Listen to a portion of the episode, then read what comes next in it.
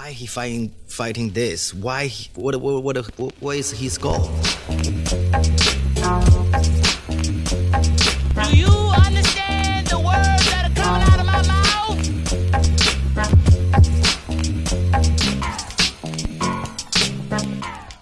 Yo, yo, yo, welcome back to the immigrant section. As always, if you're listening on Apple, click that follow, subscribe, whatever the button is. Same with Spotify. Check out full episodes on YouTube. Subscribe to the YouTube channel. Check all that shit out. Appreciate y'all for coming back. Today, sitting here with me, doing the last night podcast I remember in months is my boy Jessie Singh. Thanks for reaching, man. Thank you for having me, yo. This, yo. First off, this is a dope fucking setup, by the way. Yo, if you're watching video, you'll notice that the studio has been updated. I moved that fucking weak ass uh, world map that was hanging in the back. I got some decent lights. Now my boys Jessie's looking at these lights, thinking this shit looks pretty professional. Shit huh? is blaring, bro. Yo, that's what's up. I got the Dragon Ball Z in the back, the fucking Master Killer, and the 36 Chambers of Shaolin and the Wu Tang, and I got a couple dope ass other ones I've yet to put up. But it feels good, man. You know? Yeah, fam. This is fucking hard. It seems like like one of those artistic corners and shit. You know? What I Yo, mean? yo, you what's funny is when I went to the post, I man, I dropped ninety bucks at the poster store, like, and I'm on serve. Like, what the fuck am I doing? That's how you know they're giving too much serve, man. Yo, I I bought all. I'm at the poster store getting like, yo, I want to decorate the studio, blah blah blah. Yeah. Get some sick shit I like. And then when I came back home and I looked at all the shit I bought, I'll show you the last poster. You know that standard Tupac Biggie poster where they're both standing next to each other? Tupac's giving the fingers up. Yeah, and yeah, Biggie's yeah. looking degenerate as fuck Yeah. with a toothpick in his mouth. Like that's the one I'm gonna I'm gonna put in that frame and I'm gonna put it up here. But what's funny is when I laid them all out when I came back home, I'm like, yo, man, my taste is mad aggressive. you know? it's that, it's Dragon Ball Z, it's Master Killer, But they it's fucking- all black Wu Tang. It suits the fucking theme, though. You know what I mean? It's I know it's all the shit I fuck with, but I'm like, man, my shit's militant as hell. I didn't realize how militant I was, huh? Yo, I'm probably gonna piss people off with this question, but I had this conversation with- someone the other day. Do, would you put Tupac and Biggie as the greatest of all time? Rappers? Yeah. You know, here's that's the because they died so young, that elevates it. That's the thing. You got to take that into consideration. That you want to be objective and just look at the music and blah blah blah, but you have to take into, into consideration how they died. I think Biggie was a better rapper, for sure. I Biggie was a better that. MC, but Tupac was like a fucking martyr. Tupac was like Jesus, was like Black Jesus. you know, he was he made it to saint level, especially the way he died too and shit. For sure, bro. But that's He was so scared of God, bro. But but bro, that's what I'm saying though. I mean, as ra- if you look at him as just rappers, like just musicians, because I'm a huge fucking Pac fan. You know what I mean? But Same. like, but like, I don't know if you can say he was the greatest of all time rap wise. Do you know what I mean? he was like an uh, uh, he was like a poet first, Yeah. and then he yeah, got into the rap game. Yeah. He was a 100%. poet first, whereas like Biggie was a freestyler MC first. You know what I mean? Like in the streets of fucking uh, Harlem for Biggie, right? Yeah. Was Biggie Queens or Harlem? Brooklyn. Biggie was Brooklyn. Yeah, was Brooklyn. He Biggie's Brooklyn. Brooklyn. What am I saying? But like Biggie came up in way harsher. Tupac came up through art school and stuff, but then got went to Oakland, moved to Oakland, and came up with that crowd and got into rap, right? Yeah, he so I think he has like real artistic thing in him. Whereas Biggie was looking just for an outlet. Biggie Yeah, was he was just, just trying to get angry, that shit fucked up. He's fat, black. he doesn't know his dad. You know what I mean? It's the worst conditions, Yeah. right? You know, but I don't know why the f- why why like why you said the fatness made him angrier. Bro, what do you mean? Yeah, listen to two, listen to Biggie's lyrics. You know, ugly as fuck, but Gucci from head to toe. you know what I mean? The man recognizes it. Okay? But that's what I'm saying, bro. Is that the reason why? Is like the re like I'm not. I fucking love Pac, right? But the reason why I'm saying is that exactly what you just said. Like the man's rhyme schemes weren't the most complex. Like he was Hennessy enemies. Like you know what I mean? yeah. It's like, Lord, feel me. the same thing every song, bro. Uh, I, look, I, I, it's Tupac was more about what he was talking about. Yeah, and I and I hundred percent agree with that. His passion was there. I think like I think as as a fucking um, what is it? Like as a catalyst Yeah. for music, he was definitely influential. Absolutely, one without of a the, doubt. one of the most. But I don't know if rap. I think Kendrick Lamar is better than Tupac as far as rapping. yeah. I As far as rapping yes. acumen, like if we're talking about rapping, if you whatever it is, flow, words used, stories written, call, any metric you use to quantify how good a rapper is, I feel like Kendrick would win in pretty much everything. Yeah, but I would also say that without Pac, there would be no Kendrick. Oh, 100%. Kendrick is obsessed with Pac. Yeah, Kendrick is like a reincarnated Pac. Yeah. Like in To Pimp a Butterfly, the whole every end of the track was Yeah. his like question, his interview of of Pac. It was amazing. Do you have a favorite Kendrick album?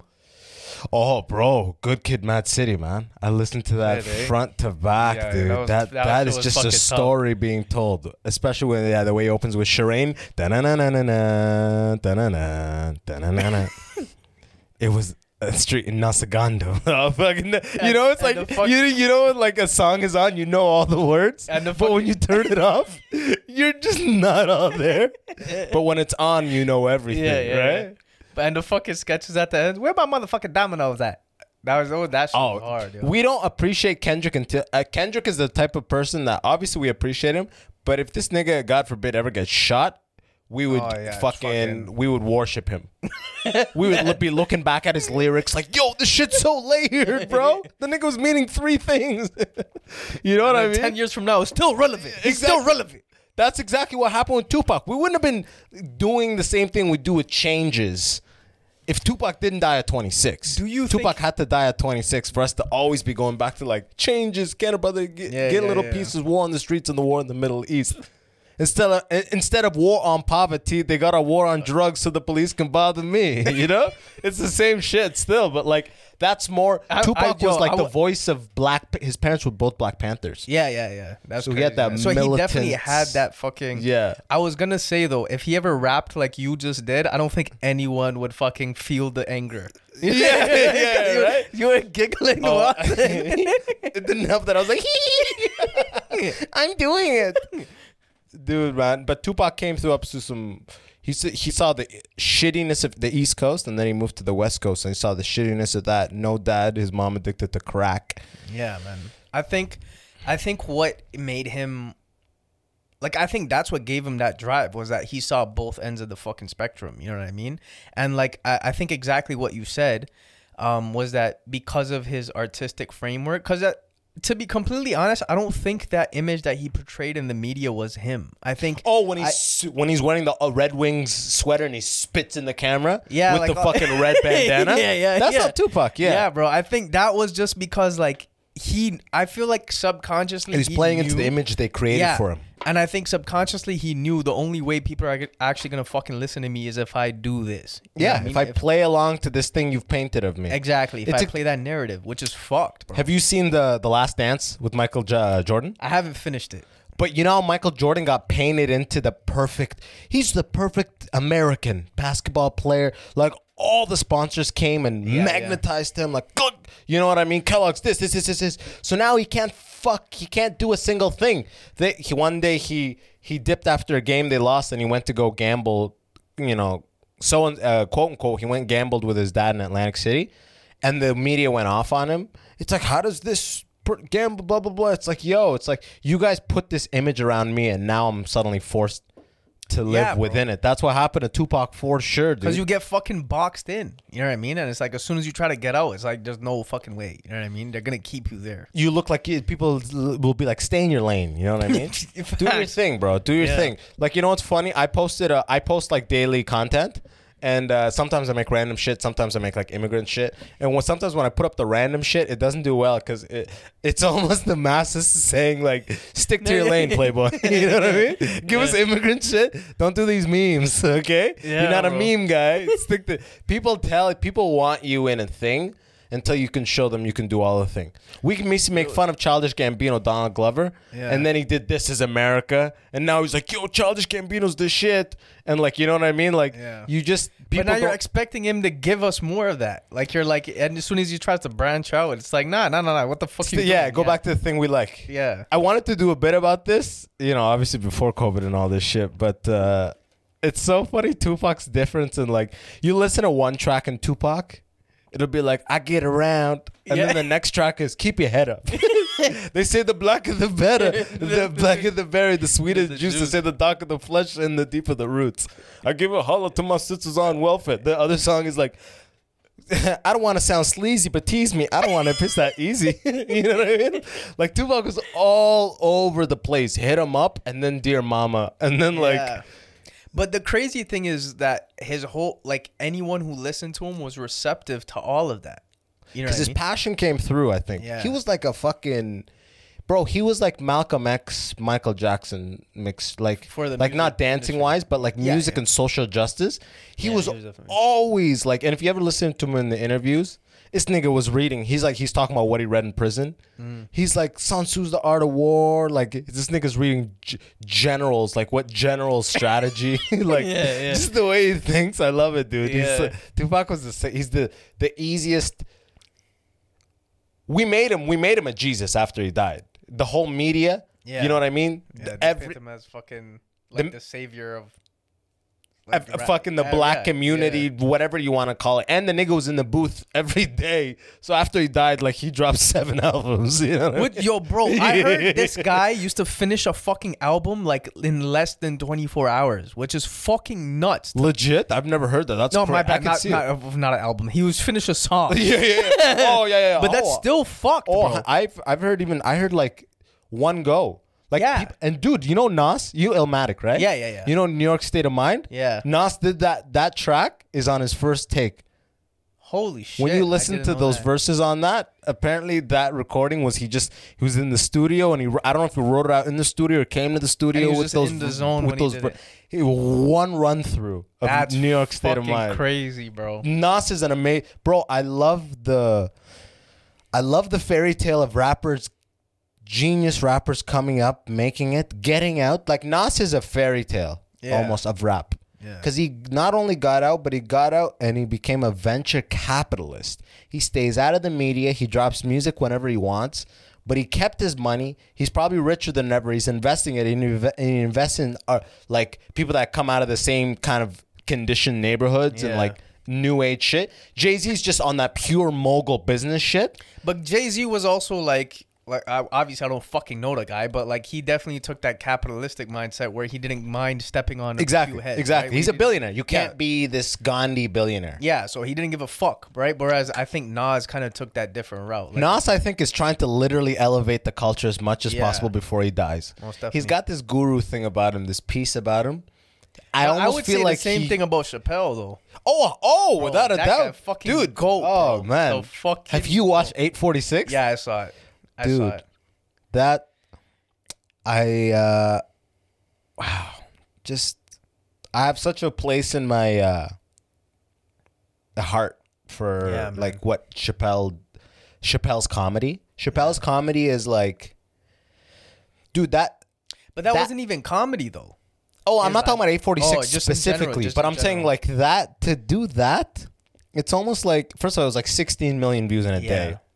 Which was fun. And he doesn't have a Twitter. He doesn't have a uh, anything. It just goes was to the top of the YouTube. Yeah, no He's on some Bigfoot shit. Yeah. Wherever his shit drops, it trends to the top Yeah, right away. You know what I mean? Bro, Like, the fucked up thing is he he put out he put it out as an IGTV, which is which is not even. did like- he actually? Yeah, it came out as a, I I saw it on Instagram before I saw it on YouTube. But he doesn't even have an Instagram page. he put the whole fucking well, I guess apparently he that's his Rogan did, Post. I think, or someone else did. But it said Dave Chappelle. That was the fucking. So I'm. I don't know if he made one for that or Yeah. someone made it for him. Huh. But like, that's the only post on there. Is that, oh, legit, that Yeah. might have been his thing. Yeah, he probably it- has like two million followers yeah, already. yeah. He. I, what I'm thinking in my head is he probably made the fucking Instagram and Just didn't to be know how to seen. didn't know how to use it.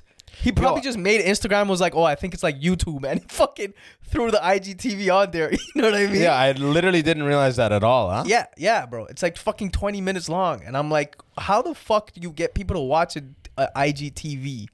Do you know what I mean? Because it's just like it, it is a slow because you don't know how where it's gonna go, but it's like you could tell the man just had to put it, Yeah. had to have this thing put together. For sure, bro. He just had to say these things. It was crazy. It was just like anyone who survives this fucking nightmare is my goddamn hero. And that one shit. Why? Why does the black community make him a hero? We didn't. You, You did. killed him, so now he's the guy. That's what it is. He's like, you know what I mean? Yeah, bro. And like, And he sneaks in a couple jokes here and there when it gets too heavy. But Chappelle has transcended comedy. He literally Chappelle has he Chappelle is literally on some fucking uh what are those old like Greek philosophers and shit like that? like Marcus Aurelius and shit. Yeah, like You know, fucking like some- Constantinopolis Yeah. and fucking these guys. Chappelle's on that philosopher shit. Trust me, bro. At this point, bro. Yeah. I mean, what, what you know, if he gets a chance to tour, he'll put together a ripping hour. Sticks and sure. Stones. I think Fucking that put it amazing, together. That I I, I, and I Was agree that the with. was that the one he did in the belly room? That was the one where he no, the belly room was the the birds and equanimity or something like that about the pimp. That was my the favorite- that was book. my I love favorite that, one. one. That but was no, my the most recent one, Sticks and Stones, is where he's wearing uh the jumpsuit. the jumpsuit, bro. Yeah. That I think is like such a ma- that's a masterpiece at a level that's like that in my and Kevin Hart said this on Rogan too. That puts him above Pryor in my book. He Chappelle is now he is at, I mean there's no above. Yeah. But I think what Chappelle has like Pryor was the biggest like black honest act that wasn't like yeah, well, like this kind of thing. But that's what I mean. I think I think it goes back to the same thing we were talking about before, where like without Pryor, there is no Chappelle. Do you know what I mean? A hundred percent. that he- uh, Tupac Kendrick. Uh, yeah, yeah. But I definitely think like in a way, Chappelle. What you just fucking said was this dude transcended comedy in a sense that we know that he's not just a comedian anymore. Do you know what I mean? Yeah, this is yeah, a yeah. fucking dude that we're like he's like This he- is he's a he's he's a whole he's a literally a a, a new category of thing. which is crazy. we bro. listen to him, we flock to listen to him more than a politician, more than any leader, more Yeah. than if Nelson Mandela had a twenty uh, and was still alive and did random twenty minutes on something. More people in the world will listen to Chappelle. most definitely, man. And if you look at his if upbringing, Obama put up a thing about anything, yeah, name whoever it is really you know what i mean like and chappelle it just it just makes me so happy. It gives me this weird tingle inside that yo we're doing that same thing. We're down we're going down that same road. In terms of breaking out of that box. and no in terms of weird our role is what we're trying to do is deliver comedy to the world. And that is like that's the elevated enlightenment enlightened stage 35 years into it. Yeah, yeah. but we're on that path. That's man. fucking sick yo. Yo we're the next what what Pryor did for Eddie Murphy and Chappelle Yeah. and uh, Chris Rock he's doing for us right and he's been doing it for 20 years Yeah, bro. He's been like, I think he's already paved the way. I think now he's just fucking doing it for just to do it. It's such an amazing. Again, it's almost like the Nas. How we went from Nas. Nas got out.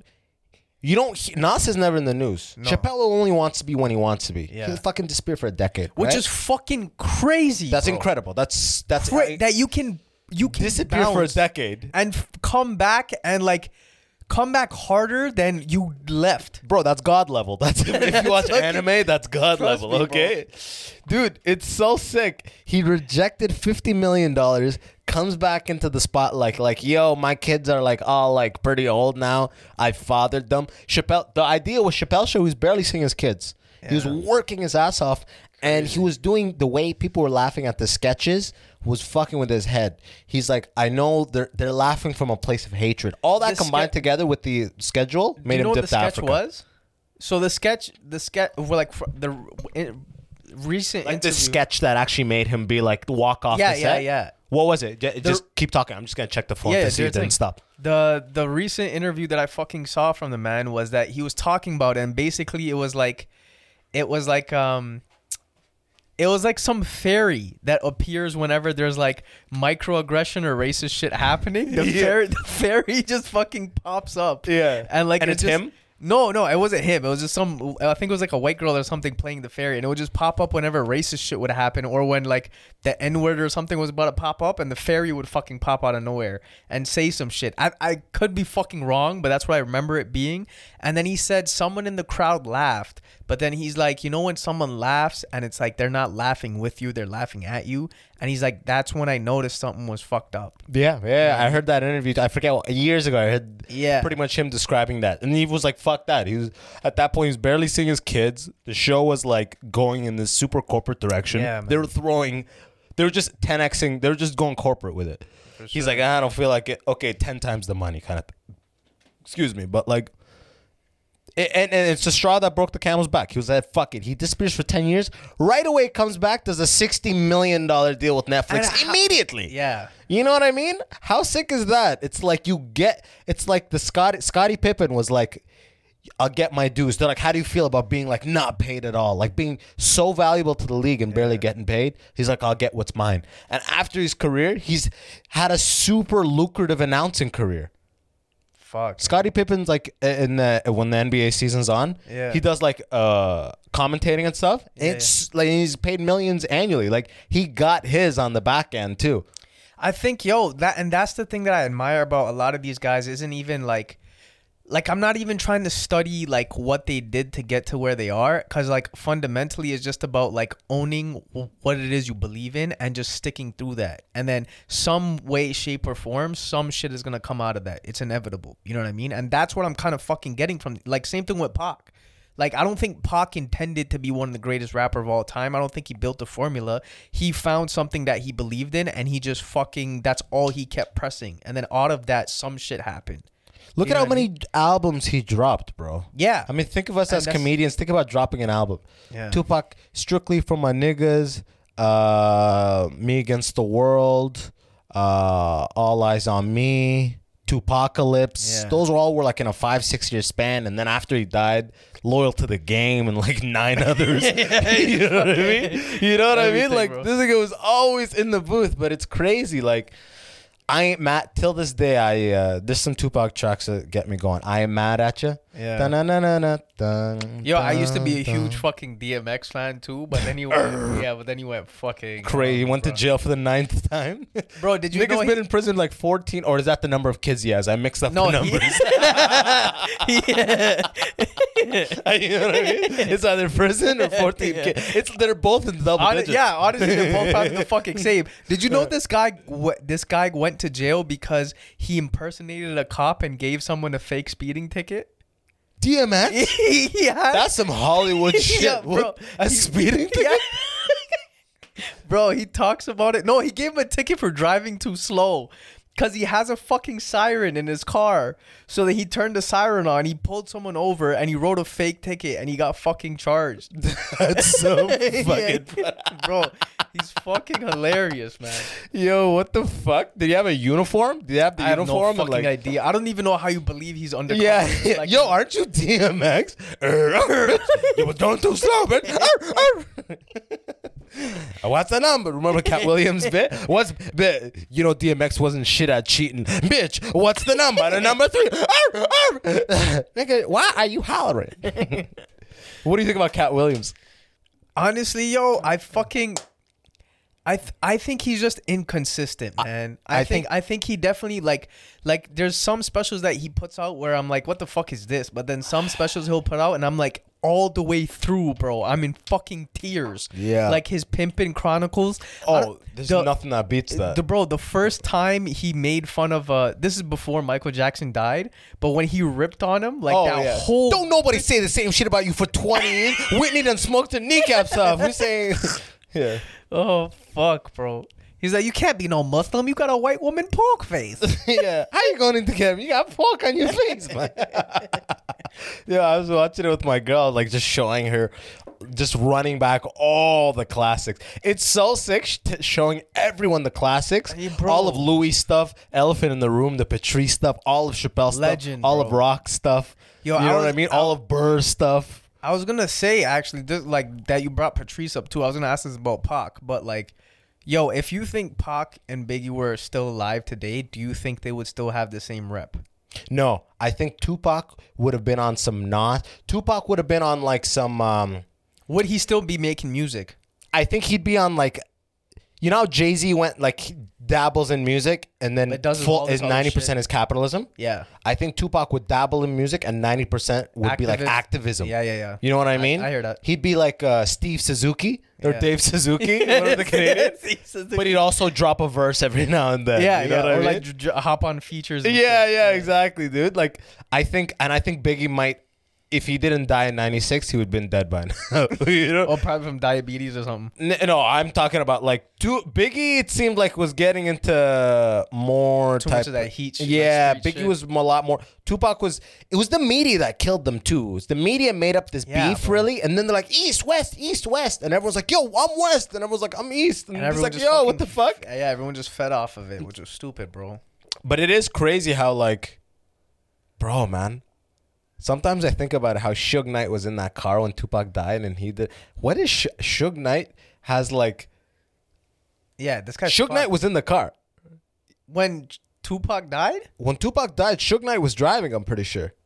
I don't know, bro. Yo, I I'm pretty know. sure Suge Knight was driving when Tupac died. that's fucked. Yeah, Yeah, and then that guy someone did some sleazy shit. someone though, told me was- he put the hit on on it. Someone told me that a conspiracy theory. I'm like, I, Suge Knight is a fucking like heartless. He's like Don King. He's, a He's heartless fucked, bro. businessman. He's fucked. heartless business. Fucking like beat you up, kill people and shit like that. Yeah. There's no way he would put a hit on Tupac and ha- and have the streets sh- do a drive by while he's in the car. Nobody's that stupid. Yeah, like make sure I'm in the car so no one suspects that. No, you're gonna die in crossfire. No one's that. I would never believe a story of him wa- setting up Tupac to die. But he also did a lot of weird shit, bro. There was some fucking interview where, like, after Easy E died of AIDS, he was talking about how you could get AIDS in a fucking needle. Did you see that? oh, like trying to like he's like he ain't gay. You know what I'm talking about? Like for his family, like no, no. He's just saying, like, he was just talking about it like he did it. Do you know what I mean? Like he fucking injected the man with. He's, he was talking about how you could put. Oh, I heard fucking- about that. Yeah, yeah. In NWA, the movie, they did that, right? I don't know. They kind of made it fucking- seem yeah, like he's nuts. But that's crazy to give AIDS in the '90s. That's a death sentence. I'd rather get COVID right now. Fuck, You know bro. what I mean? Fuck, bro. At least there's a chance to come back from that. AIDS in the '90s That's is a mud. death sentence. Jesus, man. But what about fu- Patrice, bro? What, what do you think? Ah, if Patrice, is still alive. Patrice, Patrice was incredible. Every time Patrice had the amazing talent of making his comedy. His comedy sounded more organic in the moment than anybody Yeah, else's. bro.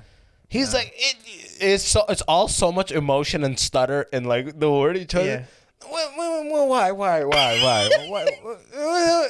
You know what I mean? Like Yeah. that might be half the bit, and it's fucking, and he just ties it in with just attitude. Why, your clothes. and then he does a shoulder. Like Yeah, it's just, uh, Patrice did so much with so little. And bro, just his fucking facial expressions. You know what I mean? You're talking about women, like the uh, men working with women is like having a uh, having the grizzly bear work with salmon. yeah, so- yeah. And they dipped in when honey. honey dipped Yeah. honey. Oh, you you look great dipped in honey like that. Yeah.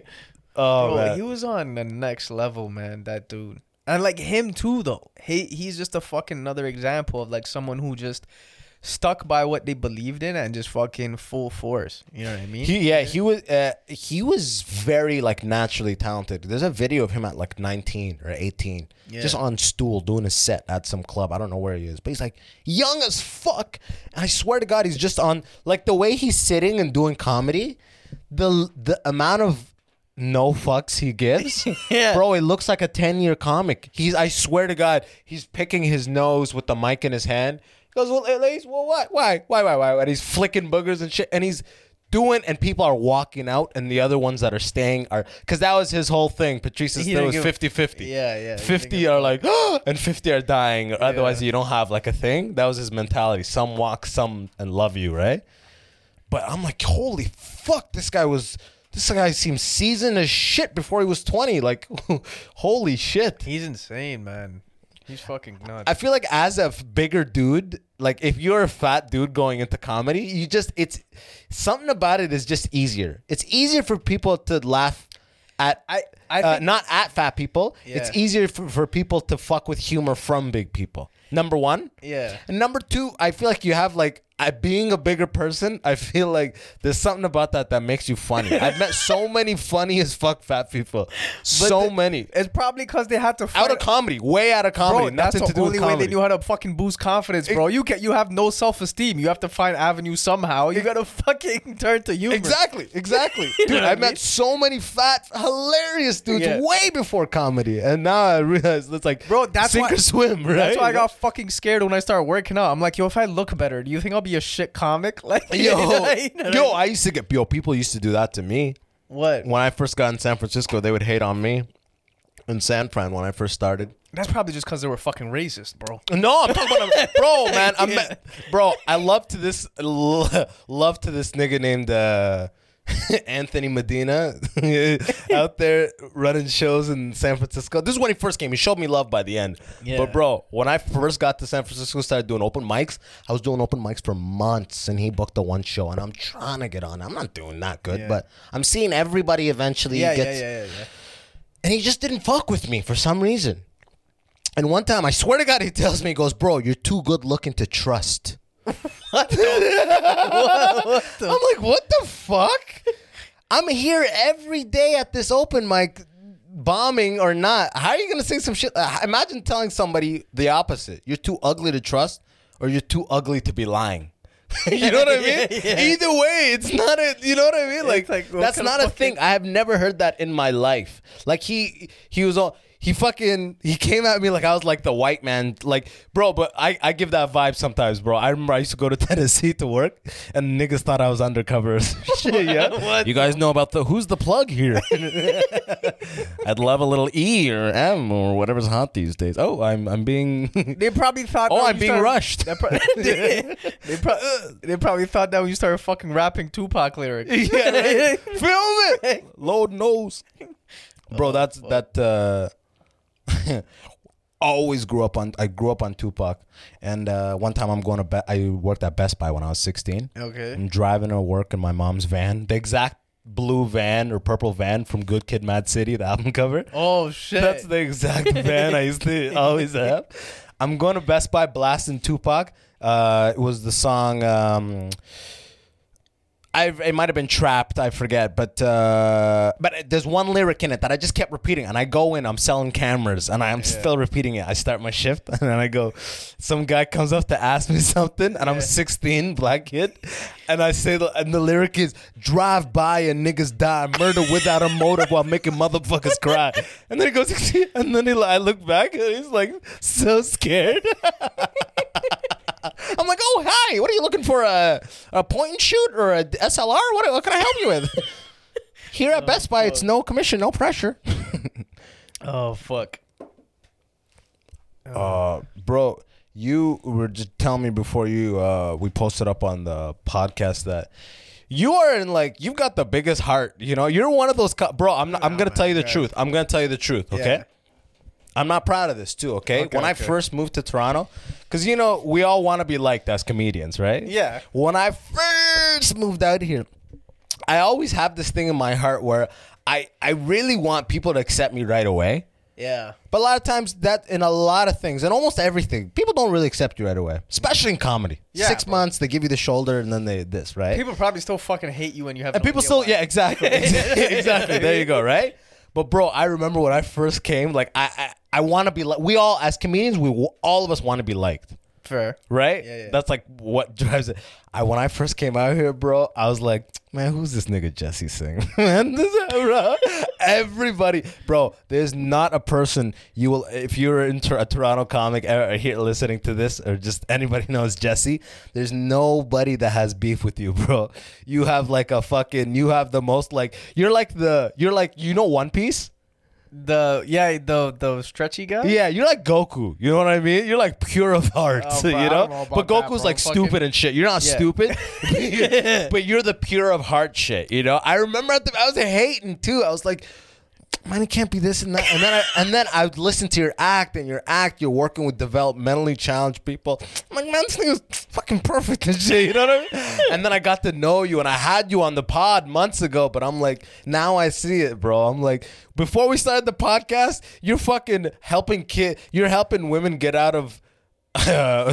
you're helping women get out of uh, human trafficking.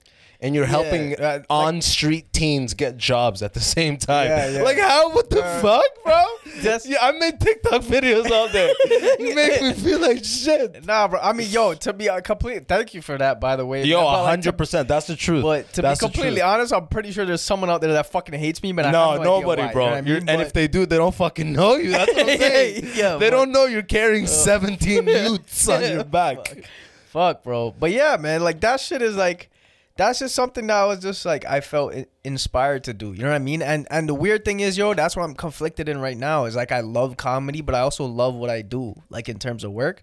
So it's like trying to find a way to either mesh both or give my full attention to one. And it's like. How the fuck do I do that? You know what I mean? And I think I think my bad. I'm gonna go on a tangent no, no, here, go, but like, go. Do you? but like I think like that's one of the reasons why I praise fucking not praise, but that's why the one of the reasons why I look up to Chappelle so highly is not just him as a comedian, but also like what he stands for. You know what I mean? He was that person that like I saw was like he has layers to him. Like he wasn't just a fucking comedian. He showed you that he's a human being who feels things. You know what I mean? And like as as a comic, it's very fucking difficult to break out of that box because everyone expects you 100%. to be that person to shed light on any situation that's happening. But it's like, yo, sometimes I just want to feel shit, Right. You know, what I mean? He And waits like- on stuff. bro. And even his um his uh that award that he The Mark Twain speech. Mark Twain, bro. That- I watched that on repeat, bro. And I almost, I cried almost that first one. Trust me. when he goes, "I will fight for any practitioner of this art." Yeah. I was like, "Oh, I'm- and bro, the shit that got me was when he was talking about that quote that his mom said. He said, Oh. um, sometimes." Okay, she goes. fuck. some- Sometimes sometimes you have to show people that you're a wolf so you can be the lamb you really are, or something like that. no. Sometimes you gotta uh, uh, sit with the wool to. Uh, sometimes you gotta lay with the sheep to show people the wolf you really are. It's something to get. Some and then he something goes like that, and ma, I I laid that talk. I would fight. I would go gab to gab with anyone Yeah, just bro. so I could chill and be myself. Trust me. And I was bro. like, yo, that's my And- whole life. Yeah. You know what I mean? And and the reason why that shit resonated with me so much was because the man literally said that like he was n- he was always a timid person. Like he he hated Scared con- to fight. he hated confrontation, but like as soon as you challenged him to like to verbally or like to talk, like he would shut you the fuck up. You know what I mean? And you identify with that? Is that how you were coming up? I mean- I could see it, man. I mean, I I uh-uh. definitely use comedy as a defense mechanism. Like even that. last- but you're like, I'll fight. bro. no, I don't. what? I wish a motherfucker would. The Kings of Bro, Comedy. that's why I started doing Muay Thai now, bro. Fucking trying to learn. I got jumped at grade six. Or what is it? What the podcast? Oh, you think I jumped? I Yeah. got oh, that story's hilarious. Yo, check out. I forget what episode it is, but I cut that in a Getting Robbed by Jessie Singh. Check out the short clips Bro, when on I got YouTube. f- fucking jumped in high school. Yo, school. what it is, doggy? that? Yo, dog, so that's good. I'm at six in the morning, bro. trying to go to a fucking factory job with Filipinos. Let me leave. Holy fuck. what it is, doggy? But yeah, bro, like that shit was facts. Cause like I remember growing up in, in like when I was growing up in the hood, it was like, yo, I didn't know how to fucking fight. I was a nerdy ass Indian kid. But a lot of the times that saved me was cause like la- like when anytime dudes would like try to run up or like they would wait for you after school and shit, they would be like, nah, allow him, he's funny. Cause they would Yo, see me do a hundred sketches, or they would see me perform on stage in like yes, school and shit. Yo, me too. yeah, yeah, but in London, you're like he, in London they say, "All right, he's cool, he's cool," but in, in Toronto they say, "Yo, allow him." You know what I mean? yeah. Yo, allow him, fam. Yo, yo, yo, that He's guy. a funny thing right there. Yo, he's got jokes. still. Yeah, yeah. In London, the exact same thing, bro. I used to, I used to be afraid to fight. I used to have older brothers who fought, and uh, I used to have older brothers who were fucking up with the law and shit. Yeah. So that the the the pressure to do well academically fell on my shoulders way harder. Trust me. Because everybody else was fucking up. You gotta do good. you know what I mean? So being focusing on that, when you focus on that, you think more logically. And when you're a logical like I was like a smart kid, logical, afraid to fight, you know, because I overthink. Yeah. I overthink. I yeah, only fuck see the yeah. negatives. I'm a fucking million dollar baby, my neck on this curve. you know that stool scene Yeah. in Million Dollar Baby?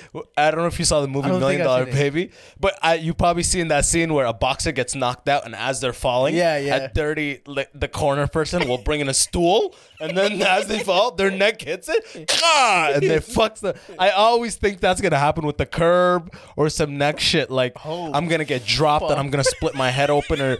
So I always didn't want to. I always didn't want to fight. I'd always kid. I would kid until the last second, and it was only in my twenties where where I was like, "Yo, I'm not."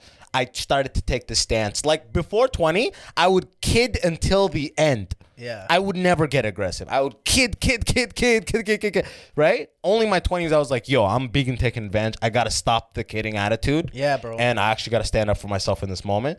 But before my 20s, bro, I would take it to the grave. I would Trust take me. that joke to the grave. You're fucking with me, whatever. I'm just gonna get away from you. you keep fucking with me. You fuck. Let me just get away as far from you as. You know what I mean? Like never come out and be like, "Yo, step the fuck." back." that didn't, you know, that Yeah. didn't happen until much later, right? Nah, I hear you, bro. That's facts. But yeah, man, I think like that's why like comedy to me was such a fucking saving grace in that sense. You know, it taught me how to use my voice. You know. Bro, at recess, I used to uh, killing them softly, and for what it's Oh, worth, Fuck, dude. I used to reenact them perfectly at recess, and I almost still to this day can do all of for what it's worth, word for word, pretty much from the beginning. Holy shit. We did it big, cable nigga. God damn, we did it big. you know what I mean? Like, I was just I used to have you know those mini DVD players that have a seven inch display and just Yeah. big enough for a DVD. I used to just be in my room and I would just I burned it for what it's worth. And whenever I was like there was shit going on or like whatever, bro, at least once a week I'd pop it in and I would just grunt through the hour. And I was literally and I didn't realize it until like way in my twenties when I did my first I was literally training my mind. I was like training my mind to do comedy. Way Did you for know you- over a decade. Never. Never because I have the immigrant mind. Yeah. You don't. You. I was never thought that I, I could make a career out of an art. It just wasn't an option in my mind. Yeah. And I had to become the engineer before I, and and realize I hated it before I could do anything else. Really. So when did you when did you find out you wanted to do comedy? Two years into engineering in Detroit, I'm miserable doing engineering. I have a. I'm depressed. I don't know what it is. How long ago was this? This was 2015. Holy shit. 2015. Yeah. Yeah. Pretty recently. Yeah, If you think about it, right? Just five years ago. It's crazy. Ten years ago, I was in school. Uh, yeah, I'm in Detroit, and I'm just like I'm getting paid, and I got the bro. All I wanted growing, cause I grew up poor. You know, you have get you have hood dreams. Yeah, yeah, Yo, yeah. I want a fucking yo. I want a nice this car. and I want a nice place. I want a nice car. Yeah. I got them. I got a nice salary, and I got it all young. And the the spark just every day went away. Yeah. Six months to a year later, all that shit feels like nothing. It just feels all you see is what it costs you a month, and you realize that you just trapped yourself to making at least this much dollar amount a year or more. So now you got to work for the promotion. You're just in this little hustle because you tied yourself to these possessions. So uh, the thing you wanted, bro, all I wanted was a nice car growing up. All I wanted. And I'd look at the it. cars. I'd be like, yo, that's a fucking this. That's a fucking that. That's I'll do what that is. Yo, that model just came out. Yo, mo- new model of your family. Yo, looks sick. New new stock wheels are dope. All that. Then I get the car. It's sick for a year, and then it fades. Two years, I'm just depressed, bro. And uh, I hit my first open mic in Detroit, and You the rest is history, bug. bro. Oh, the rest. I mean, I bombed horribly, Yeah. horrifically. You know, some people have a good story. Like, yo, I killed the first time, and I bombed the next couple times. No. Yo, I died, Bro, my the thing, worst. The death. thing is, my first fucking set ever was at Absolute, so it went well. But then it got to my head because I'm like, Oh, oh yeah. shit, every I'm not show. hitting the mics. I'm like, bro, I'm a fucking natural. And then and then six months just ate shit, bro. Just fucking ate a dick. bro, at least a year for me before I started getting like, I could be Anything. confident that I could go up there and be like, it's a 50 50. 50 50, I'll do well. Most definitely. You know, for that first while, you have a good set every six Yeah, or five. You know what I mean? But what like I was gonna say, you see how you were talking about losing the spark with engineering and shit? Did that ever happen with comedy? Never. I, bro, that's how you know. That's how you eh? know, man. Dude, ask my girl. Like, you know, I make because I put all my all the focus I had for uh because I was going out a lot, almost like five seven days a week. Yeah. uh, mics, shows, blah blah blah. But uh, all that effort and hours, I shifted to online stuff. So TikTok, Instagram, right? Yeah, yeah. Bro, I asked my girl. I'm like, if, when I come up with a funny idea, yo, I'm so excited to record that shit. I don't get paid a buck. eh? I don't make anything. I just Yeah. want to be like, yo, if I can get it on the phone, how I'm picturing it. This is gonna be funny as fuck, and that's all it's about. And like that feeling, and having because bro, I came up as an immigrant, and my like to a, a father of a family of eight, Yeah. a father with an economics background, uh, an MBA, who had to drive a cab for almost 20 years in London, Ontario, because they don't fucking accept any of that shit. And he got his MBA from Holland. They don't even accept Netherlands, bro. That's As long as you a nigga, they're like, nah, bro. Are you sure that doesn't say fucking Sudan village? yeah, it's Netherlands. Nah, you good. No, like, so he got five. So, like, very money conscious, big family, barely, you know what I mean? So I grew up extremely money centered Yeah, and yeah, yeah. focused. I heard that. So everything in my life was like, how can I make the most amount of money? And when I started making money and having net income, having excess disposable income, the obsession became, how do I grow this money as fast as possible? Shit. eh? Okay, I can, let's do, we're gonna do stocks. We're gonna do ETFs. Let's maybe we can get uh we could f- split a house with my boys. What else? I used to I used to try to I used to buy trucks from Ontario legally. Uh, legally import them into the United States and sell them in Michigan because the- trucks because V8s depreciate in Ontario fast. People don't want V8s here. Yeah. In Michigan, V8s hold their value a long time. I don't know if this is still the case, but back in 2016, your boy, bro, I bought I bought this old I bought an 06 F150 for th- for three Gs. Took it over the border. Three Gs Canadian. Took it over the border. Sold it for six American. I don't even know what the fuck you're saying. I just know that you just mess said cars make more money in Michigan. That's where. That's so fun, bro. For some reason, when I like something about immigrant, I assume you have some sort of fundamental car understanding. and a lot of you guys don't. Yeah, that's what I just fucking retained for that whole So big motors, V8, big trucks. People Yeah. don't fuck with them in Ontario. Nobody wants a gas guzzler. But in Michigan, people want the biggest fucking. It's a state. Why? People- because people want the V8 because it can fucking haul a lot. You know what I mean? It can fucking just. It's a fucking V8, man. Your, what was your cock little, bro? Get a fucking. You know what I mean? Like it's fucking. It's a V8, bro. Just like a, but anyways, the point is, I made a hundred percent return in like a month. But it's like you can only import a couple before the border's like, what the fuck are you Yeah. doing? You're here as an engineer. Why are you importing all these F one fifties? Oh, you know. The point is, once I started making good money, my obsession became how do I grow the extra money. So it always was a money Money-oriented obsession. Always, always until comedy. Until comedy, until all this shit happened, until I got into stand up because I would never would have thought I'd do something like five, six, seven days a week, never asking for a dollar, m- committing mad hours, and all I'm thinking about is like getting better. Like all I'm thinking about is the subjective like Yeah. growth of it.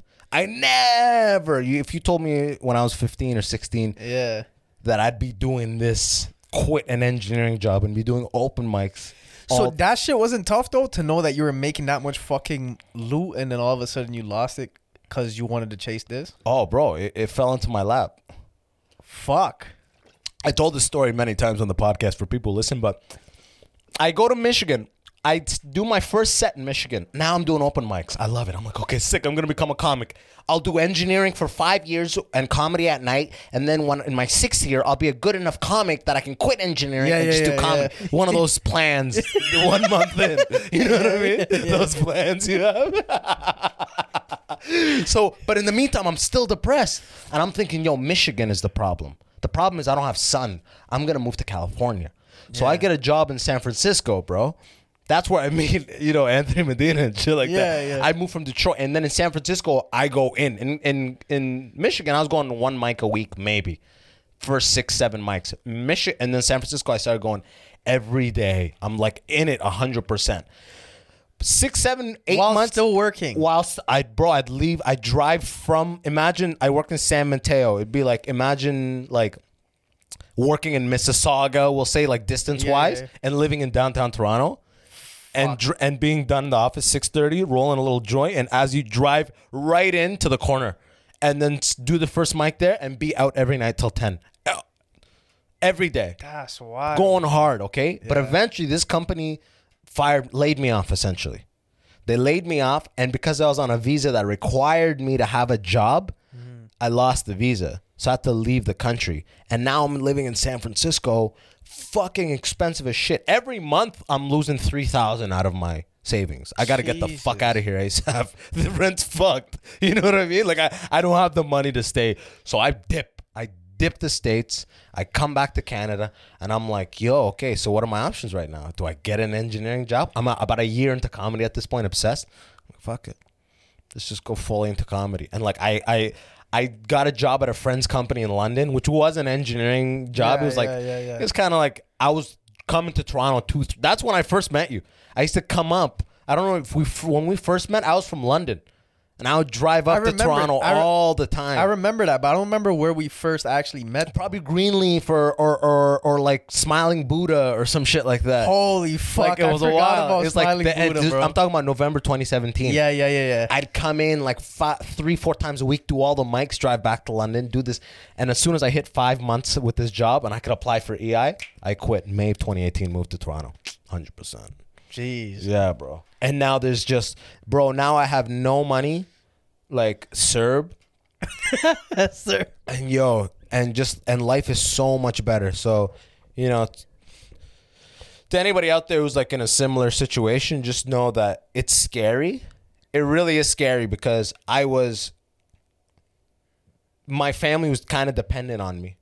That- and they still kind of are, but I set things up in a way that make it so it's like I, I was paying for a lease for my mom for four years when I was working corporate because she my dad would always buy her junk fucking cars. Yeah. she bought that mechanic every three days because my dad's cheap as fuck. Yeah. So then when I got a job, I was like, "Fuck that, fuck all that shit, mom. You getting a Kia Soul." it was Dear hot. mo- it was a hot mama. back. Yeah, Dear mama. dear mama, right? I've, just know you are appreciated. This was back in 2014. Kia Souls were hot as fuck. You know what I mean? They had the song and everything. But anyways, so I was paying for that. Now I can't really pay for that. But now it's like I do other little things to figure it out. But now my younger siblings have graduated, except for my little brother. He's still in school. But my Yeah. little sister, she's working full time now. My older brother was like fucking around and like didn't have a shit together for years. Now is like has a a, a, steady income. Doing his thing. So they have slowly taken the burden off of my shoulders because they see me fully. At the beginning, they weren't fucking. They're like they thought I lost my mind. Yeah, yeah, you know? yeah.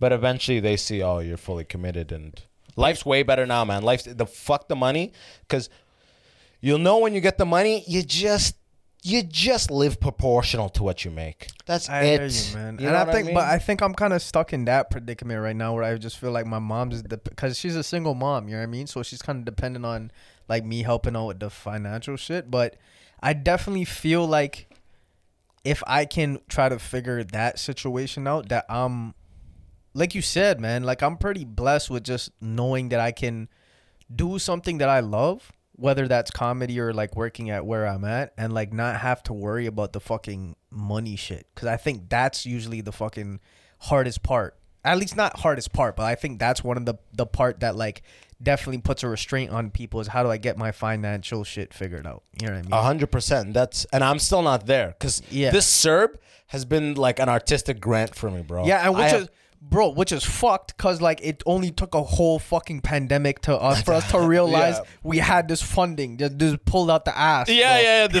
seventy billion. All right, you, all right, pay it back though. Yeah, what the- income taxes on it next what the year. fuck, bro? Yeah, right. Not just a hundred billion. Oh my Ah. god. But man, you know what? Uh, who knows? Maybe maybe those financial options are around the corner for you. Maybe they're six months away. Maybe they're a year. Maybe they're two. The point is, Yeah, your man. love for comedy is not going to go away. If if jumping out of the corporate and getting into comedy would have meant that my mom, I would have put my family in a financial situation that would have made them insecure. I wouldn't have done it like that. Yeah. I would have still been doing comedy, but, But I like would have been doing some fucking engineering shit. I I'd be talking about it on stage every night how much I hate my job. yeah. You know what I mean? But I'd be doing I a would- double hustle type Yeah, of thing. yeah. I would never ever leave him dry. And in fact, till the funny thing is till this day, bro, my my brother-in-law, I love him, Walid, my my uh my older sister's um husband. Yeah, they got the two beautiful kids, two daughters, so fucking Yeah. cute. Uh bless him. He's like he always hits me with the same shit. He's like, "What do you what if it doesn't work out? You know what I mean? He's like, listen to me, man. I have cousins in the Khalij. The Khalij is the Gulf. Yeah. Abu Dhabi, Dubai, Qatar. yeah. 12,000, 13,000 a month US, no tax. Engineers, think of the money. And I'm like, I'm like, dude, First of all, I and and I look him in the eye and I'm telling him the path I'm taking right now is the path that'll make. Sh- well, I'm hundred percent sure this is the path for financial security. Hundred percent. Not let's let's try to find a job that gives me 110 G salary, and I fucking get laid off in eight months because I don't give a fuck and I can't compete with all the other people who are passionate about the job. Hundred percent. Not even that, bro. You become a fucking slave. Like you know what I mean? You're you're you become a slave to a dollar right now. Like I'd rather keep, like. Even though I'm saying this, even though I just fucking Yo, bro, said you would take a dollar if you. Yeah, could. know what I mean? You know, but like, but like, no. But the thing is, yo, I uh, that's also like even the whole shit that I'm doing now. It's not like for the non for profits. I'm not making fucking bank. Oh, I know. You know what I That's what? I'm saying. Of Which course, there's no way the shit you're doing, bro. Yeah. that comes from a love of it. There's no money in that shit, Yeah, bro. there's There's, probably like which is fucked, sixteen hundred bro. a month or some Which- shit. which is fucked, bro. If you think about you, I like you, like you know what I mean. There's no money in like in in in um community in, resources in and none of that benevolence. shit, bro. you know what I mean? There's Wild. there's really no money in that. if ideally like what i would, would like to see myself is like creating some sort of fucking programming or workshop w- utilizing comedy and the shit that i do so like ideally i would want to cr- construct something that i could take to different non-for-profits or like work with youth but incorporating this kind of comedy to it because i think You know how easy uh, that is, bro. yeah Can I can I say this? for sure that you know all those cheesy people that come to your school tell you don't you know Those don't fucking- fuck don't do drugs Yeah, blah blah blah. we always had one. We always had this bald black dude in london who i think did the whole thames valley district. He ran the whole circuit. I don't know. I don't know what's but this nigga was funny. I don't know. I don't remember if he was a comic. I don't remember. But i remember when he was the talker and he would Yeah. come to the muslim student association or he'd come to the high schools or the grade schools. I forget where i saw him. I saw him like three or four separate times, but I always remember everyone loved him before he even started talking. They'd be like, "Oh, it's him," and and they and even the kids, like the ha ha kids, like, "Oh right. shit," you know what I mean? Like I remember dope, one bro. line he said. He goes, he's telling us some facts, and he goes, "Listen, now I'm gonna drop it like it's hot," and everyone's like, "You know what I mean?" And that's cheesy as fuck. But the point is that the 99% of the people that go to these schools are fucking weirdos people that you don't relate with there's just a fucking Yeah. like a, a, a recovering a recovering alcoholic who's mandated by the court to do this thing you know what I mean who's mandated by the court to tell you, go don't drink and you drive can fucking tell they walk in with an ankle bracelet yeah exactly don't do it all right uh, now hug six of you but uh, you'll yeah. end up like me. you'll Yeah. end up like me. Can I talk in three more minutes, Mr. Pazinski? All right. Uh, if you uh, if you got a drink, if you're gonna drink and drive, put, put a toonie in your mouth. The- The metal fucks up the thing. No, not that. You like. The point is that there's fucking room for that. The high schools, grade schools, they're never gonna go away. Yeah. That need for constant, like relatable education is never gonna go away. Hundred percent, man. And your skill for comedy is only gonna get sharper yeah. and the people that you work with, your network of like people that you've worked with that'll be like, oh, Jessie Singh. Oh, yeah, fuck yeah, Jessie Singh. You you heard of Jessie Singh? That grows, that accumulates. When you leave 100%, a bro. place, they don't forget you. Most So definitely. when you and leave- I think my bad, my bad. Not no, to no, cut no, you no, off. keep going. I was ranting. Yeah, anyways. man, not to think cut you got off. the point. Nigga, I not was- to cut, not to Yeah. cut you off, bro. But like, I, I think a huge p- part of that too is just because of like, they're not gonna forget you. Granted, you put the effort in. You know what I mean? For Correct. sure. Yes, correct. And um, I definitely even made. Like just being in the field that I'm in, I've had fucking connections with people who's actually left my organization to go on and do other things. But I still have those connections. You know what I mean? So I, I just dope that you even bring that up because I didn't even thought about it like that. all the people that are in your network of people that just are good people that want to Yeah. give back that Yeah, yeah, like fuck yeah. philanthropic i don't know what the word is like they like philanthropy they like those activities they like to be benevolent charitable all that stuff I mean, philanthropy, you need money to do it, but philanthropy is like giving to Yeah, give, charities like, right monies and shit, yeah. well i mean like you know what I mean? Being Yeah, charitable with your time, being yeah, a good person, giving back, actually giving a fuck. You know what I mean? Yeah. Like I talk all this and that, but when the when's the last time I was at a fucking soup kitchen or any of these things? You're actually doing the stuff, bro. So that's what I love, and all those people are in the same circle. You know what I mean? Like the people that help that stuff. Their their friends went to work for nonprofits with the district that 100%. that uh, organizes this uh, talking for kids for uh, the the uh, what's it called peers, peer, Yeah, yeah. or Peers VIP program. values influences peers program. all that stuff. There's cop stuff, specific cop stuff, like don't do drugs. But like I said, that black bald black dude that killed the circuit, Yeah. you could 100% be that. That guy that the kids actually like recognize and like they didn't just shut him out as like authority right away. He actually was funny and he was cheesy funny. Like if you Nah, went out man, there actually funny, actually caring, like I'm telling you, there's there's for sure, for sure money in that. And in the meantime, you take because that's like the VIP season is like September, October. It's like you that your first couple months of fourth grade or fifth grade, right? So you have months where that stuff is not required by the districts. Yeah. You fucking do a brown tour with fucking this guy and this guy, and you go get your little money here and here, and you're a resident uh, comic with Absolute or whatever. You pick up your money here and there. Like, it's not about making a million bucks. It's about having a good living, 100%. supporting man. your family, and just doing it out of the your the thing your specialty. And the that's the is, key, I think. And like to me, I always felt like if you're passionate about something, and then if there's something that you like, truly.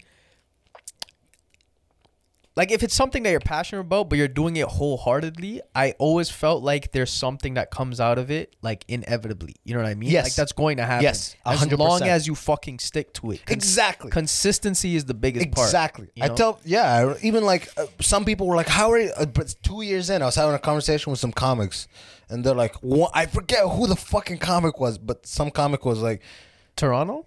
I, I forget where Yeah, it yeah, was, yeah, but it was somebody that was like, "It's not like we're gonna make it," And I was like, get the fuck away from me. get away from me with that. The, everything about that, get that away yeah, from me. Yeah, that yeah. negative, that vibe, please move from me. You know what I mean? Facts, Shut bro. all that shit down. Because I really think failure you can avoid like people say what if like my brother-in-law he's like what if what if what if he said what uh, like me? like what if one in a hundred one percent chance you don't yeah. it doesn't work I'm like how does that make sense how can I keep doing the thing I love for free, for putting it out there and only getting better? And it's not like I'm a fucking delusional guy. I'm a funny guy. I know I'm a funny guy. Facts. People are looking at my shit, telling me they're fucking with it. Yeah. I see growth here. I see I'm fucking up here. The point is, I know I'm funny. I'm not like delusional, like thinking I'm. I'm not some 45 year old random fucking white dude who's like, I'm gonna be a rapper now. you know what I mean? Like this isn't some weird mental case shit. I know I'm funny. I know I can do this. If I never stop, how the fuck can I fail? Yeah, man. But I success is inevitable if you don't stop. Hundred percent. And I think the key thing there though is doing it because you love doing it. Do you know what I mean? It's not about having an end goal in mind because as soon as you fucking do that, it's like you're just focused on that. Your yeah, and then your you, art you takes the hit. you're- yeah, exactly. Then you have tunnel vision. You're missing the whole Your journey. creativity, to, yeah, your creativity, fucking like you lose that shit because you're like, oh fuck, man, I'm not there yet. You know Yeah, I mean? yeah, exactly. It's like you're just focusing too much on the destination. Yeah. As cheesy as it sounds, because I don't like to say, and I have said this on the podcast before, but you asked what got me into stand up, and the real reason is this fucking stupid. Was at least cheesy in my mind. A self help book. What was the book? It was 2015. I'm fucking depressed, and I'm something in my gut is telling me this engineering thing. I always knew it. Yeah, yeah, yeah. For- I skipped every class in university. I hated engineering. I used to jokingly tell my buddies that learning is for losers, just to fuck with them. Because I had friends who were like passionate engineers, Yeah, yeah. who they were meant to be an engineer. Like that, I wasn't doing that I was. I was doing my. I was. I was living the dream that was sold to me. Yeah. I was becoming an engineer for my parents, essentially, right? And I didn't realize it yet. But see, the, the dope thing about my bad, I, you could like I still want you to finish, but I think the dope part about that too is that you realize that like it's not that you fucking hated engineers or whatever, because you realize that other people that's actually a passion. A hundred percent. what I I'm mean? not. Yeah, I'm never out here being like. I'm never condemning engineering as Yeah. a as a career thing. That's retarded. it's just a real passionate engineer has no business doing comedy. Yeah. has no business No in stand up, and way. vice versa. No fucking way. You know how much shit I used to get into for all those years in corporate just because of the shit I would say and my attitude toward things. Yeah. It just fucked. It just didn't. It clashed with corporate. But the point is, I'm depressed. I know something's wrong, bro. I get a book called No Rules, No Excuses, written by a famous professor from Waterloo. He's a super famous professor. His name is Larry David. Yeah, yeah. Okay, and he's like his his his lectures would be full, and like people would be in the back, not even in the class, standing You know what I mean? Like he's he did TED talks and shit like that. His whole thing is why you will fail to have a great career.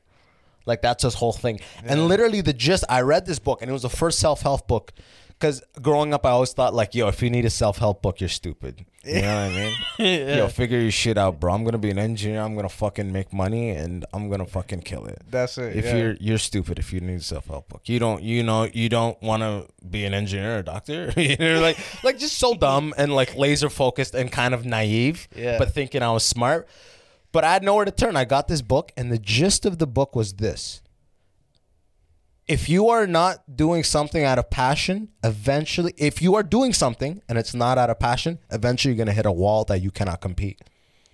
And I realized that. I realized that I'm I'm clocking my years. I was doing a program management role. I'm like I'm I'm accumulating in my head. I was like, oh, it's, I'm I'm accumulating experience. It's good. Yeah. It's good for what? For the next job to negotiate more money. What's it good for? I realized that I'm clocking years and experience of a thing I don't give a fuck about. And at one point, I'm gonna come up next to somebody who loves doing this shit, and uh, to see if people around me are people who made it that far are out, have made it that far out of passion or love or enjoyment of the work. And I'm like, yo, I gotta get out of this now while I still have control. So that literally started making, and the book had little exercises. Think about write what you do, and you know what's funny? At that point, at that point, when I read that book, I was watching stand up every single day for over t- over ten years. Every Holy day, I would watch one clip of like Laugh Factory or Yeah. something. I was obsessed with stand up for like forever, forever, forever. And it was right there in front of me, bro. It was right. I'm watching stand up every day. Like, what the fuck can I do? I'm reading the book. They're like, they're like, write the five important things to you. I literally wrote them out. I still have it upstairs. I wrote it out. Travel, take care of my parents, uh, live comfortably in something else, and like, bro, it just clicked. I'm watching stand up, and I just in that moment that those two things that existed as in a possible career and stand up comedy as a career, a line in that moment, a line connected the two, and it was like, yo. That's fucking crazy, bro. And bro, my my fucking nickname in grade school by a bunch of people was Chappelle. You know what I mean? Like I've been this guy my whole, and I did a post about it and people came out of the woodwork like, "Yo, finally, this is what you were meant to do. This is what you were meant to do. This sounds more like people in my nano engineering they're like, "What are you doing in this class?" They always like Yeah. everyone was like, "Oh, yo. Yeah. Yeah, bro. Yes." You know what I mean? yeah. And I went, did that first open mic, died a slow death, and went back for the second one, and so on and so forth, going, bro. bro. Rest yeah. history. But it's amazing, though. All I know is that I really feel like I, uh, I almost, I feel like I saved my life, honestly, in a weird way. Nah, I, bro. I I'm- think you definitely did too. the the feeling I would have in the morning of of knowing like I would have to do eight hours of tremendously mentally tasking bullshit that I had no vested interest in before I could hit the open mics.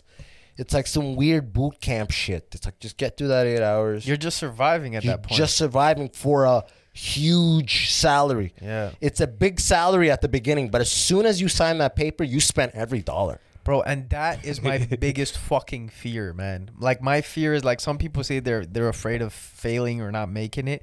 My biggest fear is living a life that's not fulfilled. You know? Yeah, I'm so scared of regret, man. That's that's my that I think was my driving force for fucking comedy. That was like my driving force for like even traveling when I just fucking cut to Thailand. Well, that, there was more to that, but like, but like you know what I mean. You When went I- to Thailand randomly? by myself. Yeah, I got my fucking heart broken. And after I'm like, bro, I gotta find myself. When was this? this was in October. yeah. Did you find yourself? Yeah, bro, I found myself the first week. I With six bitches.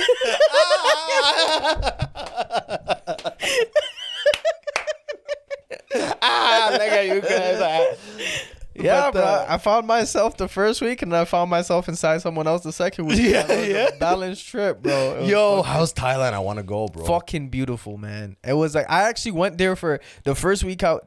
The, I was there. I was there for like uh, seven days for this silent meditation retreat. Yo, was- you've done those? It was. I want to do It was the hardest fucking thing Yo. mentally I think I've ever done, bro. Did you you finished it? yeah, yeah, yeah. How'd you feel at the end? Uh, Honestly, uh, Exhausted. I was done. yeah. Yeah, you did it? no, no, no. Just Oh, oh, yeah, bro, I No, no, no. I want to do, but it's so intense, Bro, like, I don't know if I could do it It was that. seven days of no talking. You're in the middle of the forest, right? And like you only ate twice a day, so you only ate at seven thirty and eleven thirty in the morning, and then you didn't eat for the rest of the day. But it was like you couldn't even eat a lot because it's like, I don't- it was weird. You're 'cause, not like, expending like yeah, the you're not energy. expecting the it's energy. all just staying in yeah, there. so it was like seven thirty. You would you would wake up at four thirty in the morning. What the fuck? This is a Navy SEAL hours, bro. Bro, What are you, you David would- Goggins or some shit? You would I go- run 200 kilometers. you would go to bed at eight thirty, and the bed wasn't even a fucking It was bed. a cot. It was a wooden bed. It was like this. Yeah. And it was like, and it was like the pillow was a wooden block with a dip in it. You're not gonna get discipline on a mattress, nigga. Shit. The Serta isn't gonna build So up your discipline. Fuck. Yeah, nigga, can I get that Serta? I got scoliosis. You must find the Serta within you. Oh Shit. fuck, bro. It was mud, bro. And the fucking showers were like outside. It was just like a pipe, and there was like this well thing, but there was always frogs and shit in it in the morning. I thought I was gonna get warts in my dick, bro. Were you at peace wild. with the whole l- l- poor conditions like three, four, five days into it? Or are you still The- like, bro, the I, fi- think- the- I, and no- wish frogs were in this shit. Like Yo, so yo, meditated. yo, the fi- Mm, I wish frogs weren't in this. Right? Mm, I definitely taste frog right now. oh fuck, bro. The physical shit didn't bother me. Like it wasn't even the shower. It wasn't the. It wasn't the any of that. silence. It was the fucking silence, and then I couldn't get out of my fucking head. yes. You know what I mean? Because we were That's why sitting, I'm afraid. I'm a, I can't. I don't know. bro. We were sitting down meditating and shit, and I'm like, I'm just supposed to be fucking peaceful, but I wasn't feeling at peace. Like I was just fucking. There was so much shit going on in my head, and at one point I got pissed at the monk because I'm like, yo, this place is a cult. Like you're doing, you're you're you're doing something to brainwash us, and then yeah, but like. By the fourth day, I talk about this on like all these other podcasts too, but like by the fourth day is when like I had this one moment where like everything was clear. Like I didn't have a single thought and I was looking at a tree and I just started getting fucking emotional cuz it was like I was looking at this tree for the first time. Oh fuck! See, that's nuts, that's bro. what I want, bro. That's that It was- feeling. that's what was- I want. I haven't I I would say that I've haven't had that same feeling again. I think that's what I'm slowly working toward, but I know what Bliss. I, what would you call it? Just pure joy, or just I guess kind of like I read. I, read this book and, the, and it had an amazing quote in it that said, "Enlightenment is the space between thoughts."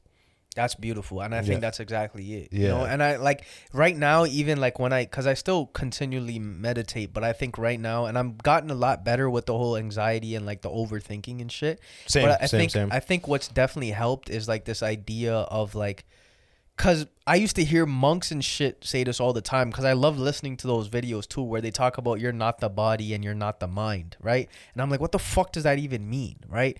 And the idea behind it is, is that you are not your body and you're not your thoughts. You are the thing that's aware of it.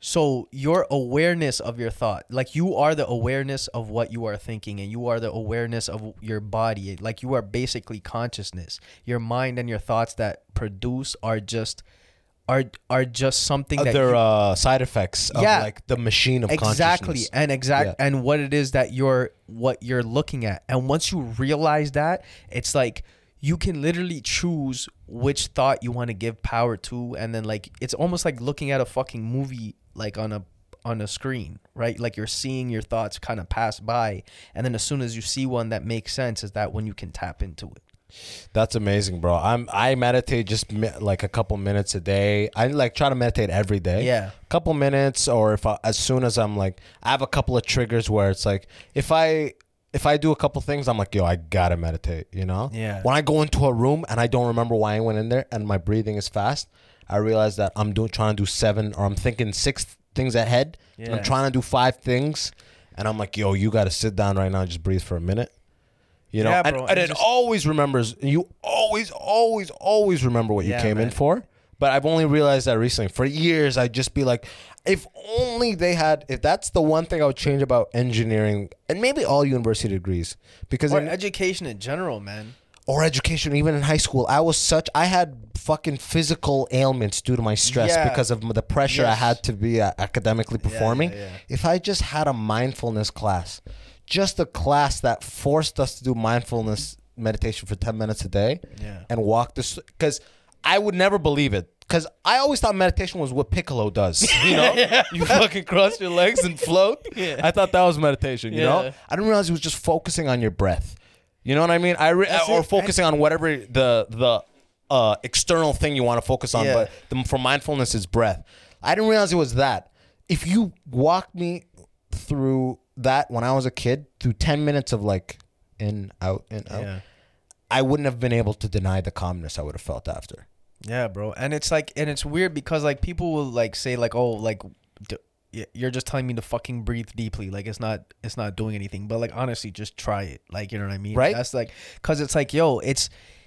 It's it's fucking simple, and we have this tendency to not believe things that are simple. We need to overcomplicate shit because we're like, otherwise it doesn't make sense. Yeah, Which like is if it was that simple, if yeah, okay, everyone yeah, would be if it fucking was doing that it. simple, Yeah, but like no one is doing it. so like you know what I mean? Hundred percent. It's like you got to realize that if you meditate for five minutes, it's a different thing than if you meditate for fifteen minutes or thirty minutes or one hour or one Yeah. day or seven days. And- that thing you get in seven days, that's some just monk shit. consistency, That's man. some like yeah. It's just that- consistency, but and you get benefits even at the ten. Even at I do four or five minutes. I set my timer when I make coffee. Yeah. It's four minutes. Yeah. and I literally every morning. I set the timer for four minutes, and, Yeah. I, and I, I sit on the deck and I and I breathe for do for meditation for four minutes, and it fucking helps. And I write my ideas every morning. bro and the thing is it's not even the um, what i find is not even the amount of time you actually do it it's just the amount of time you're actually present do you know what i mean that you're because you could sit for fucking 20 minutes with your eyes closed but for five or ten of those minutes is when you actually are like completely present with yourself Just just on the breath. yeah, Yeah, yeah. and like because the other 10 minutes are like oh fuck like uh, you know you're trying to fix your scene Yeah, or, exactly. like shit like that That's why with four it's tough, but I've gotten to a place where I can. I just have to find that seat. You know, how you're Yeah, saying man, fix the for seat. sure, yeah. Because if I sit slouch, then it really does become a, a a lot of the thoughts are about like configuring my body. yeah yeah So I just try to sit in this one spot where I I, I my le- my uh my legs are 90 degrees. yeah You know, and my back is up, and I just try to get in there. And it's like, and I forget where I heard uh I heard this because sometimes I'll beat myself up. I used to beat myself up for being realizing I'm thinking, Yeah. realizing I'm focusing on Yeah, thoughts. But you got to realize that the whole battle, mindfulness, the whole thing, it is an activity Yeah. of returning to the breath. yeah You know what I mean? Yeah. You're gonna realize you're on a thought. It's just about returning, just Yeah. being like, "Oh fuck, those wheels! I gotta put in out." But seriously though, those wheels and out, and then it'll fight Yeah, less. man. It'll fight less. Five minutes into it, that's in your presence. You're not fighting. You're seeing all the thoughts, but you're not laser beaming on it. They're just floating by like balloons, kind of thing. Yeah, and then you just get better at it through that practice. Like one of the dopest things that the one of the monks said was like when I was sitting down. This was like on on the third day. They gave lectures every morning, and he was talking, and he was like, and by this day I wanted to quit. I'm like, I'm fucking leaving, bro. Right? But then he was kind of like, by this point you're probably frustrated and you're and you're getting angry because you're like, oh. You came here to stop your thoughts. You came here for a peace of mind, and you know you're not able to do that. And he said, if you're trying to do that through meditation, you've already failed. He said the idea of meditation is not to achieve enlightenment, nor is it to achieve a peace of mind. The idea of meditation is just to let go. And it's the idea of letting go of the power and control that you're giving your thoughts. You know? Like just as like you said, like you might be thinking about all these things that you have to do. And it's not even about like you can't sit there and be like, oh fuck, I'm thinking again. It's like when you see that, just acknowledge it. Just be like, okay, I'm thinking. Yeah, You know? exactly. And just bring back it to the back- breath. Exactly. Back, to, the, breath. Yeah. That's it. I used to be like, fuck, fuck, I'm not doing this. Yeah, bro. And then just like not, it would stop. Yeah, I just and- like, fuck, this is too much. Um, uh, my mind, man. I, and I used to be like that, man. I'm just my, I'm think, I think too much. Yeah. Everybody thinks too much. Yeah. you know what I mean? Everybody's mind does. And yo, physiologically, the re- like if people want to make it fucking complicated, the scientific reasoning why this shit even works is because when you're stressed out or like you're going through everyday life, you're literally like your your body is getting tense, right? Yeah. Like, like you like your your because before back in the day, the only reason why we would have to deal with stress is because there's something external that's happening. So there's like we're in danger. There's like fucking hyenas or some shit. Fight or Fall- flight yeah, shit, fight or yeah. flight shit. But now it's like the stress is, oh, I have to meet a deadline or I have to pay bills. So it's like you can't fucking do anything about it until it happens. So it's like because of that now, like your body's going into that same fight or flight mode. Your your breathing becomes shallow because your body is getting ready to either run or to fight something off. And because you can't do that, you get stuck. So the idea of coming back to your breath is is allowing oxygen back into those tense part, parts of your body and and relaxing your body, which is sending signals to your brain letting you know like yo, you're okay. And that's why meditation is allowing you to be present. Exactly. Lowering your heart rate, like physiological, that, lowering your heart rate, lowering your blood pressure, oxygenating your body. I used to do a thing, a regimen where I would stretch, meditate, and then stretch. Yeah. And when I when I meditated, five, ten minutes, seven minutes, whatever it was, and I stretched again, the same stretches, way more flexible. And all I did was sit there cross-legged and breathe for ten minutes. How, how am I way more flexible now? Yeah. You know what I mean? Yeah, and that's why even yoga is a spiritual practice, right? It's not just fucking. It's not put, putting like it's not white girls in tights putting in their legs and pretzels and shit. You know what I mean? It's, No, it's like a battle with your body. Yeah, a bro. battle with your mind. yeah, and it's like, it's and I think it's dope that we're able to fucking bring these traditions and stuff over. You know, um, like from like Buddhism and all these like ancient practices for sure, but even on like they're starting to use it even in therapy, like in psychotherapy and counseling and shit. You'll have a lot of like little activities where they talk about mindfulness or even meditation and stuff like that for people who have been through trauma, which is fucking huge. Which is a lot. which is a, A lot. lot of people have PTSD and shit. Yeah, bro, Yeah, which is- especially immigrants, man. Trust me, bro. especially that village. and they're so fucking against, and those are the same people it's that are so against taboo. counseling. Yeah, like yeah, yeah, Yeah. yeah, fuck. yeah, yeah. Oh man. Like you, they'll be talking about their fucking childhood. Like, oh, I saw this guy get blown up in front of me. Like, I had to leave my house when I was five years old. I raised a family at fourteen. Did you ever go to therapy? No. What the fuck? I'm not. You know. Like, Yeah, what, yeah. You think I'm crazy? Yeah, right. My buddy told me of like uh, one story of like how immigrants really do need therapy. He's like, because he just started. He's he had like a, a shoulder problem, and he started getting like physiotherapy for it. Yeah. And then, uh, and then he somehow transitioned to regular therapy. I don't know what fucking insurance benefit scam he was on, but the point is, he started seeing huge benefit, and he and he's an immigrant. Uh, he's like Afghani. I think uh, I think he's Afghani, right? Yeah. He's like an immigrant too, and his dad, his dad has hard. He's like my dad needs this. He's like one time I remember my dad, my dad's friend coming over, and uh, one that he said one time I remember my dad's friend coming over. And like his dad grew up in war and fucked up Yeah, shit he never talks yeah. about. And he said his dad's friend came over, and his dad told his friend about how he saw his buddy uh, get killed slowly in some weird, Oh, some next level fashion, and he started laughing. He started laughing, right? And he said when the when the the dude his buddy left, he said he was crying profusely for hours, just crying, losing it. Yeah, man. like some there's shit in there. A lot of people deal with some shit that a lot of the older generation they're just gonna they're Yeah, probably they'll never the- do it. They'll probably just never do it and they'll just hold on to it and they'll die off in the next generation. Maybe it'll be more okay. But No. some people are never they'll never like my Yeah. dad he just my dad doesn't my dad see- just one answer responses for everything. But bro, that's why I think it's so fucking important to like for it to build up that self awareness. You know what I mean? Because because we have the luxury because we are in Canada that's facts, and, we have I'll the privilege and luxury to, To do that. actually you know? do that, to actually have that time, and Be- you know what I mean. It really is a, a luxury Hundred percent, because some people are just trying to deal with the next meal, next this and that, but we're just like trying to be like. How we have we I have all our human- basic necessities taken care of. Yeah. Now let's mend up any uh, mental wounds or Yeah. emotional wounds. You know what I mean? For that's sure, that's man. that's kind of at the bottom of the totem pole for the world. You know what I mean? As far as like survival and stuff. But I bet you some psychologists would argue it's the top. you know what I mean? Like, yeah. how do you feed yourself without a healthy mind? Like, man, shut the fuck up. nigga. These niggas running from bullets, man. Yo, we're fucking Sierra Leone, they're cutting arms and shit. But yo, how do you feel about it? But in a weird way, man, I was thinking about this the other day too. Is because like, how, like you're right. You're absolutely fucking right. It's like I'm not gonna go to a fucking you know a starving kid in a third world country and be like, oh, just breathe, like, Yeah, like, you know, yeah, just breathe and you'll get a fucking you'll get a- Sandwich, yeah, yeah. But like, but I think I think the reason why we're also in, the fact that we're in a position of such luxury and privilege to have the ability to do that, I think is more of the reason why we should. Because as soon as you start doing that, you start building like empathy and compassion for another human being inevitably. And once that starts to happen, your belief system automatically changes into wanting to live and serve others, whether that's through art that we create or through other means, but like we will find a means to an end to do that. And I think that's why self-awareness at its core is such a is, is such a fucking vital thing is because even though other people may not have the luxury to do that, if you have it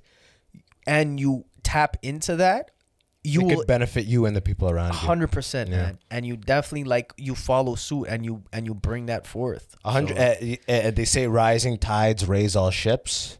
You know That's what I dope. mean? I haven't heard so that. rising tides. all- Uh, I think that's it. Rising tides raise all ships. So it's like if fifty percent have the luxury and fifty percent don't.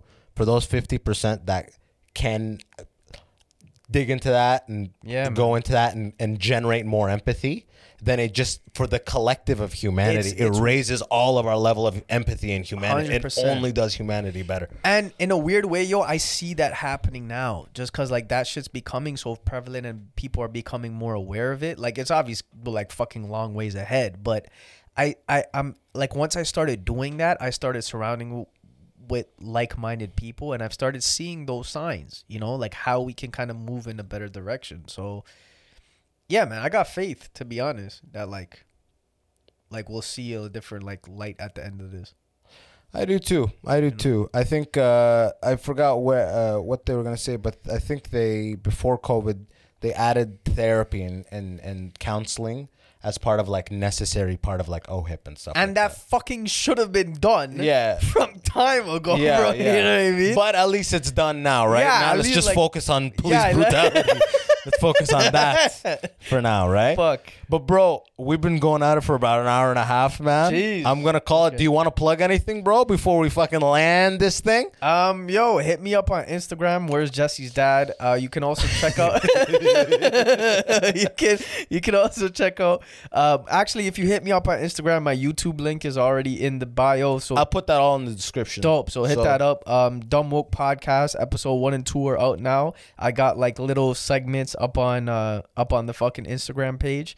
And uh, yo, even besides all of that shit, if you just want to hit me up to talk or ask questions, I'm about it. Yo. This is the fucking guy, and he means it. He'll have like yeah, a real heart to heart conversation. This nigga did seven days of silence just so he can talk with you, motherfuckers. Okay. On my end, as always, like I said, hit that all the follow, subscribes. Yo, rate it, rate it on iTunes. That helps with the algorithms and shit. Rate it five stars. Say something nice. Yo, it's sick. Blah blah blah. Say your favorite episode, whatever it is. But it actually really helps. Yo, I appreciate y'all so much for listening. Let me know if you're watching the video. Let me know what you think about the new studio. I'm still gonna put some shit here and there, yeah. but love y'all as always. Appreciate y'all coming. Peace. Peace and love, baby.